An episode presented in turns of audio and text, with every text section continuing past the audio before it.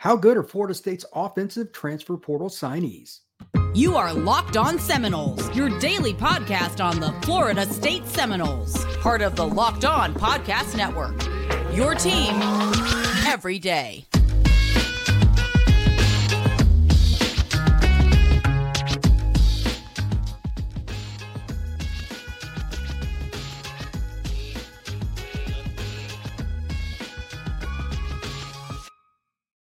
Welcome back into another episode of Locked On Seminoles.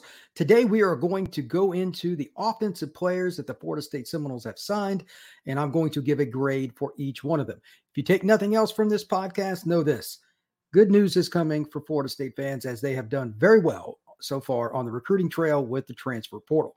This show is brought to you by FanDuel. FanDuel. Make sure you check out FanDuel because today's episode is brought to you by them. And right now, new customers get $150 in bonus bets guaranteed when you place a $5 bet. Visit fanduel.com slash locked on to get started. All right, let's just break it down. I'm going to go offense, going to start at quarterback, go running back, receiver, tight end, offensive line, right down the line.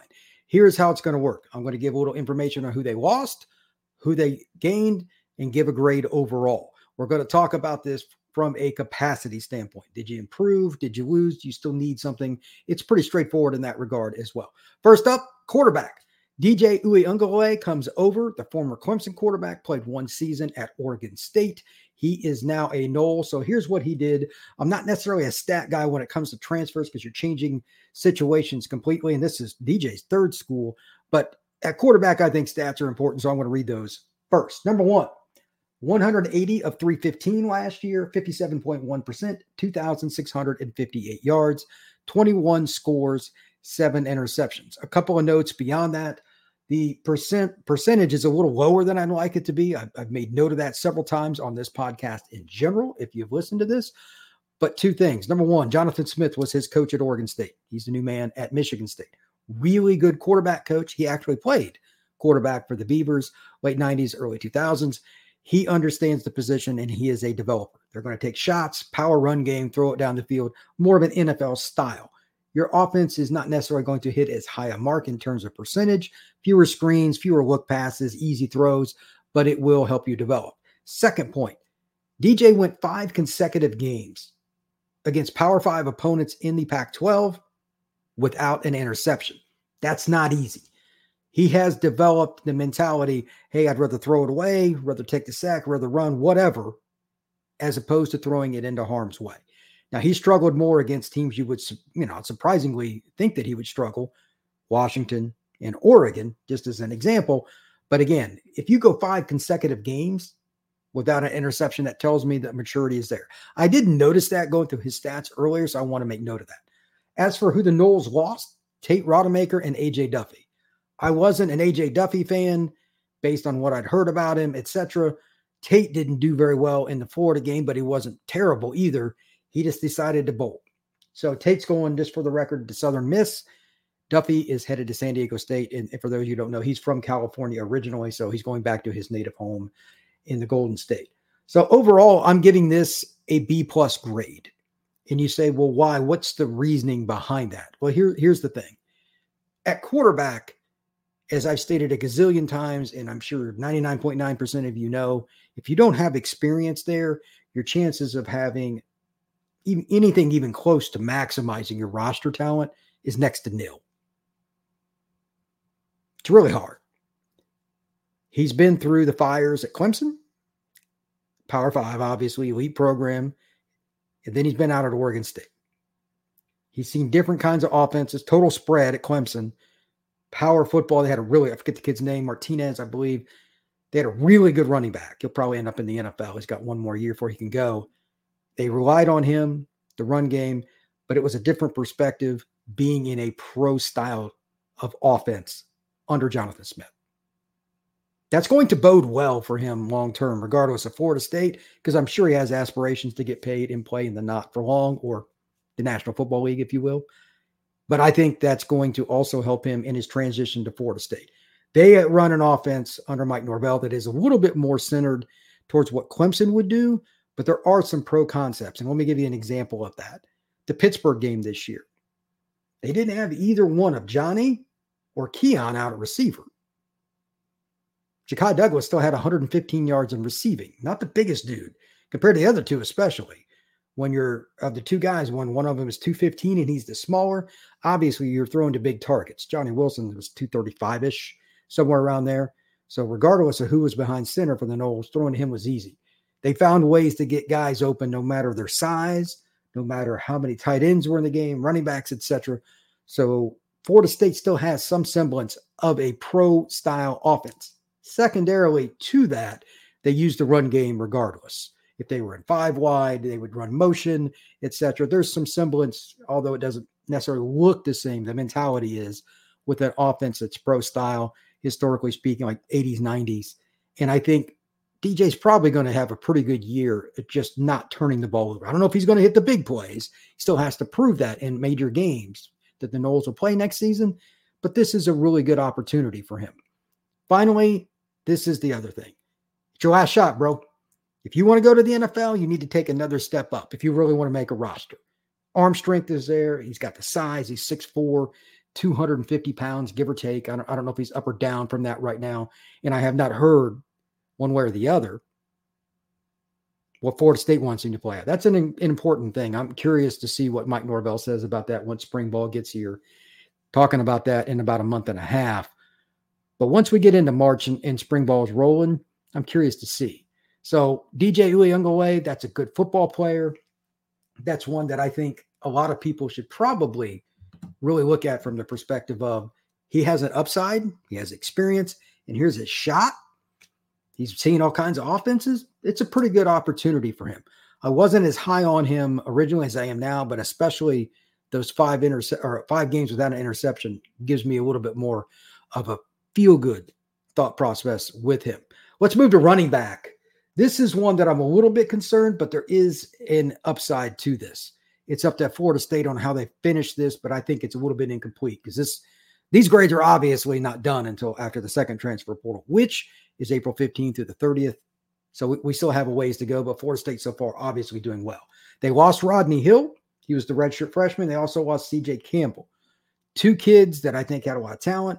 They didn't want to wait any longer for whatever reason. It didn't work out. I, I don't know but they both moved on. CJ is going to Florida Atlantic. Rodney's going to Florida A&M right down the road. They also gained a kid. They got Jaylin Lucas out of Indiana University. He is a quick, make you miss guy. 5'9, 170 is what he's listed at. He's a decent running back, but here's the key. In today's game, there's a more of a variety with wide receivers, with running backs. There's more of a blur and a blend. You a running back could be a receiver, a receiver could be in the back. They do all kinds of things to get guys to football. Well, here's a great example with Jaylin. This is not what he did as a runner, but as a pass receiver, although listed as a running back. 34 receptions, 247 yards, 7.3 yards per reception, and two touchdowns. Now, Indiana by no means is a great football program. We all know historically it's a really, really bad one, but he still did pretty well considering. He also did that with other players around him, not a ton of NFL talent. I'm curious to see what Norvell and his schemes can do with him. You put him in the backfield, regardless of what other players in the backfield with him a tight end, another running back, a receiver, whatever. Maybe they put him in the slot. He is an extra element that the other team is not probably going to have a great idea. Where's Jaylin lining up at? Are they going to put him out wide? They going to motion him? Is he going to get jet sweeps? It makes the other team's defensive coordinator sweat. That's one of the reasons the spread offense is annoying, is when you have guys like this. Again, 5'9, 170. If you're playing power five at that size, you have athleticism plus because you're not going to make it otherwise. It's not like he's going to be a pass protector. I looked up some of his numbers. He's not the guy you want back there protecting your quarterback on third and eight in an obvious throwing situation. But if you blitz, and you do not pick him up or you don't cover him well, that can be a 40 yard play very, very quickly. For this, I gave Florida State a C, and it's really incomplete. I still think they could take another guy. I mean, that like somebody like Isaiah Holmes, who was transfer as well, could end up being the player. I don't know. Part of it's going to be spring ball. Um, Florida State, I mean, they've got talent. They got two really good running backs coming in. Kam I think if you've watched this podcast, you know I think Kam Davis can play right away. He's up to 215. I talked to him at the Under Armour game right after it was over. I think those guys can play early. Do you want to really play freshman a ton? I don't know how much you pick up the playbook. I still think the Noles could take one more running back. So for now, I'm going see. They lost two good players. They did. That's just the honest truth. Neither one of them had a ton of productivity, but they had talent. They had offers from a lot of schools. I think Florida State needs another guy if they can get the right one. I'm not saying they're done at running back. I'm not saying they definitely need another running back. We're going to have to wait and see with spring ball, but that's that's just my opinion. And to that point, my opinion is also that you should check out eBay Motors. Passion and drive and, and patience, what brings home the winning trophy, is also what keeps your ride or die alive. eBay Motors has everything you need to maintain your vehicle and level it up to peak performance. From superchargers, roof racks, exhaust kits, LED headlights, and more. Whether you're into speed, power, or style, eBay Motors has got you covered. 122 million parts for your number one ride or die. You'll always find exactly what you're looking for. And with eBay's guaranteed fit, your part is guaranteed to fit your ride every time or your money back. Because with eBay Motors, you're burning rubber, not cash. With all the parts you need at the prices you want, it's easy to turn your car into the MVP and bring home that win. Keep your ride or die alive at ebaymotors.com. Also, this show is also brought to you by LinkedIn Jobs. LinkedIn Jobs. At the start of the new year, every small business owner is asking themselves the same question What's the one move I can make that'll make my business take it to the next level in 2024? LinkedIn Jobs knows that your success all depends on the team you surround yourself with. That's why LinkedIn Jobs has created the tools to help you find the right professionals for your team faster and for free. For me personally, I've been on LinkedIn for Lord only knows how many years. I think it's just the ability to use the app very easily. It's easy to navigate and build relationships. And I've still actually communicated with people that I've known for 20 plus years through LinkedIn. It's easy to do that, and you can build a network. And it also has screening tools that'll help you ask questions to get the right kind of candidates for your business. So, with that, Post your job for free at linkedin.com slash locked on college. That's linkedin.com slash locked on college to post your job for free. Terms and conditions apply. All right, let's pick up with wide receiver. And here's the key part to this receiver, you're not going to just replace the two guys. You got to mention this, even if it's not transfer portal. You're not going to just replace Keon and Johnny. Let's just make that note now. Second part of that, you still did pretty well considering what's going on in the portal. So let's hit it.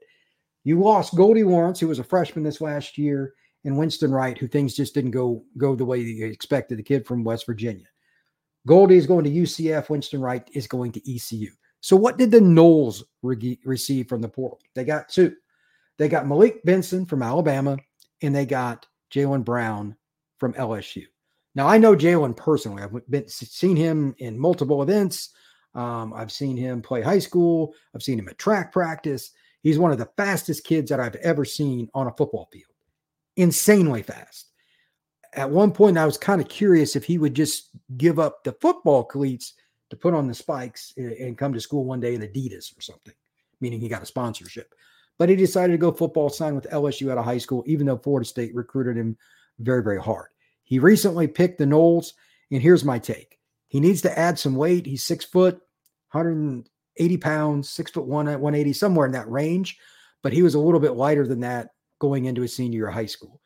Once he gets another year, this really right now, with the weight room, Florida State's going to get a guy that's very difficult. If you're going to beat him on a play, you got to get your hands on him. Once he is beyond the line of scrimmage, if he's even, he's leaving. Very few players can run with Jalen Brown. And I mean, very few. He can go.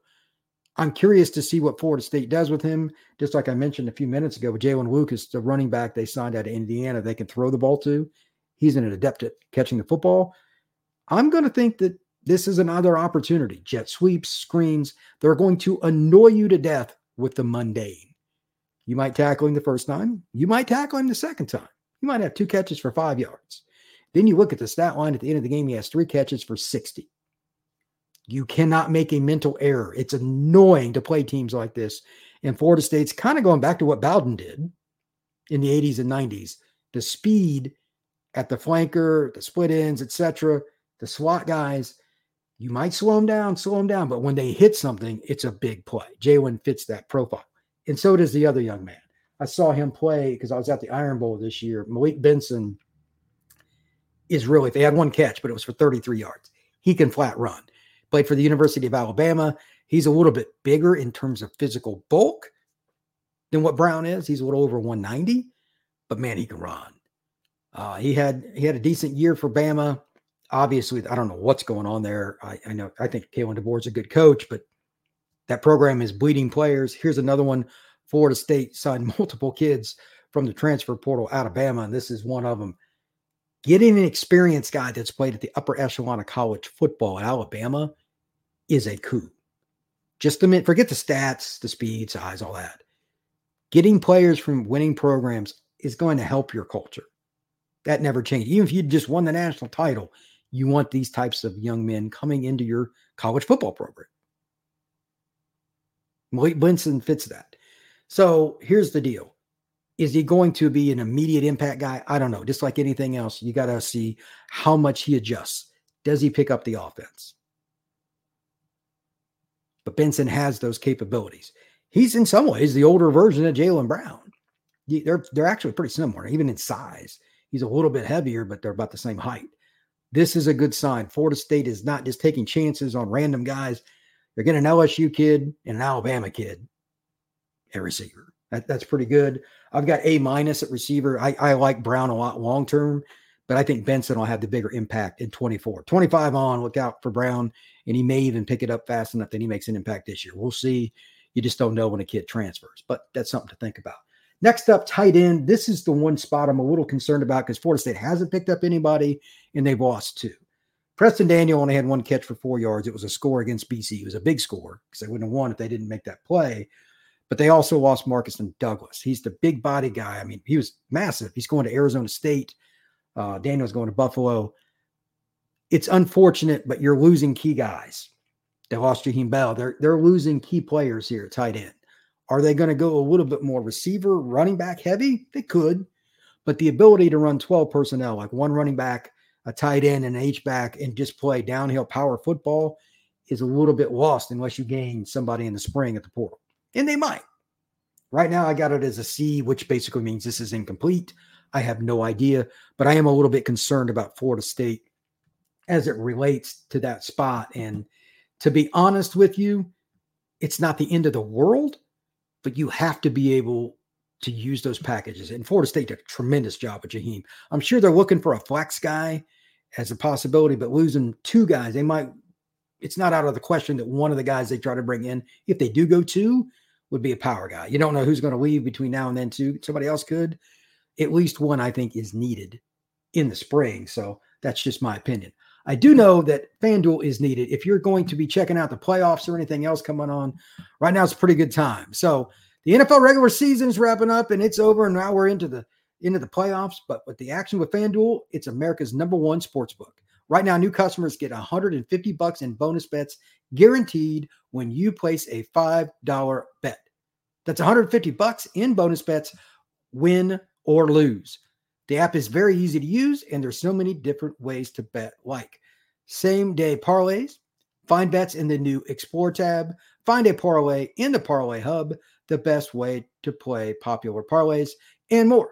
So visit fanduel.com slash locked on and make your first bet a layup. FanDuel, official partner of the NFL. All right. The final part is one of the main topics that I've had on this show all year long. How will the offensive line do in this game?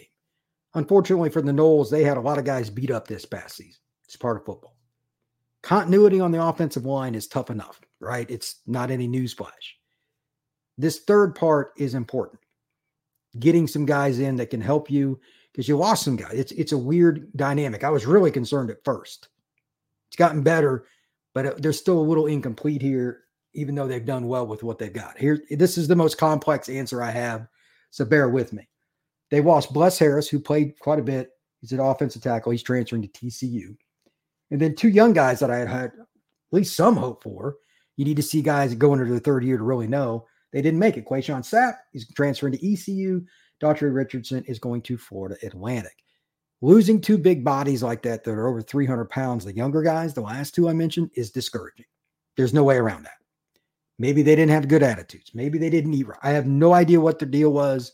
I don't ask. I try to take a broader perspective and one from the outside instead of just diving in and asking questions somebody at FSU. But that being the case, that's still three guys, right? So what did Florida State get? Well, kind of like a receiver. This is interesting because the Noles have found some gold from the SEC. Two. One is ironic. It's it's Richie Leonard, the fourth, the offensive lineman for the Gators. Now, I'm not really a fan of PFF in terms of exact numbers, but I, I did want to go into at least some of his grades. Now, Florida's offensive line, their scheme in general, yeah, it doesn't give me a lot of a lot of hope. And these grades are iffy. I'm just going to read them off. You can take them however you want. These are his blocking grades overall as a Gator this past season. And this is by week. Utah, 64.4% against uh, MCNS. I don't even know that Middle Tennessee or something. 75 against Tennessee, 67.6 against Charlotte, 66.3, Kentucky, 60.9, Vanderbilt, 69.3, and then against South Carolina, 63 and a half. Interestingly, out of all those, you know, those 60s against Georgia, as good a defense they're going to play all last year, 60.1. Wasn't really much difference. 62.7 against Arkansas, 60.6 against LSU. The last two games of the year, he took a dip, and I think a lot of the roster took a dip. They were all ready to leave. 53.2 against Missouri and 53.5 against the Florida State Seminoles. So, with that, why am I excited about Leonard? Well, here's the deal. When you get big bodies like that that have experience, especially at the SEC level, and Richie's 310, you're you're going to be going up against a guy that has has the size when you line, line up against him every day in practice for other Florida State players. It's a, they know what it's like to go against big time players. He did it in Florida. I mean, they had some really big guys at UF. He's battled in practice and in games against top guys. He's only going to get better.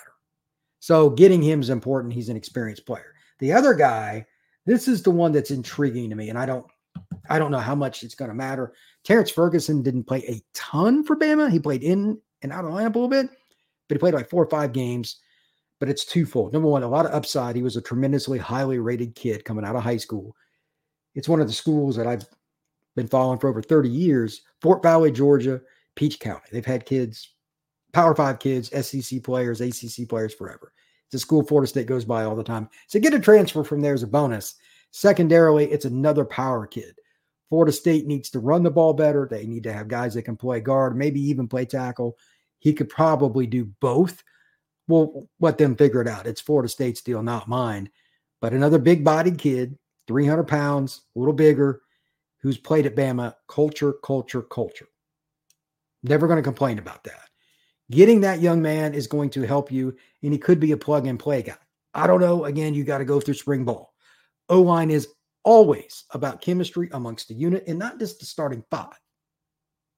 Got to have depth, got to have players that are bought in, not to their own NFL contract, but to the team to help them get to the NFL contract. Being at Bama is probably going to help you with that. Not exactly taking a large leap there, but that's what I think. Richie Leonard is part one to that, and then Terrence Ferguson is part two. Could they use another guy? Everybody in the country, if everybody I've talked to regardless of the school they covered or a fan or a coach somewhere, whatever. Offensive tackle, the pure, no doubt about it. He's a 6'8, 310 guy, whatever. There aren't any of those hanging out. Could Florida State use one of those? You darn right. But so could Alabama. But could so, you know, Texas or whatever. Those guys just aren't really around. Although Alabama did just lose their tackle with Kadyn Proctor. I imagine he'll end up at Iowa. That's where he's from. But there just really aren't. So for where we're at this at this point with another transfer portal window, I'm pretty happy with Florida State, especially considering where they started. I have them with a B. I don't think that I'm being unfair to say that it hurts to lose some young guys, but we didn't know. You know, Sapp, Richardson, maybe they had figured out having Bless back would have been nice. But it is what it is. This is the transfer portal era. You didn't do bad. You got two guys that have some experience at the major SEC level Florida State did pretty well. So I'll be doing the defensive grades here pretty soon too. But I wanted to start with this. This is a lot of fun. Um, I'm curious to hear what everybody has to say. Make sure you comment, leave any kind of commentary or maybe something you want to hear about. I'll be happy to take a look at it. Uh, please like and subscribe to this podcast and share it. It's a lot of fun. So, and once you do that, please also check out the Locked On Sports Today. It's the only streaming sports uh, podcast that there is 24 7 on YouTube. We are going to be on there, and everybody else, they run different shows, different hosts. It's pretty cool too. So check that out as well. Everybody have a great day. Thank you much.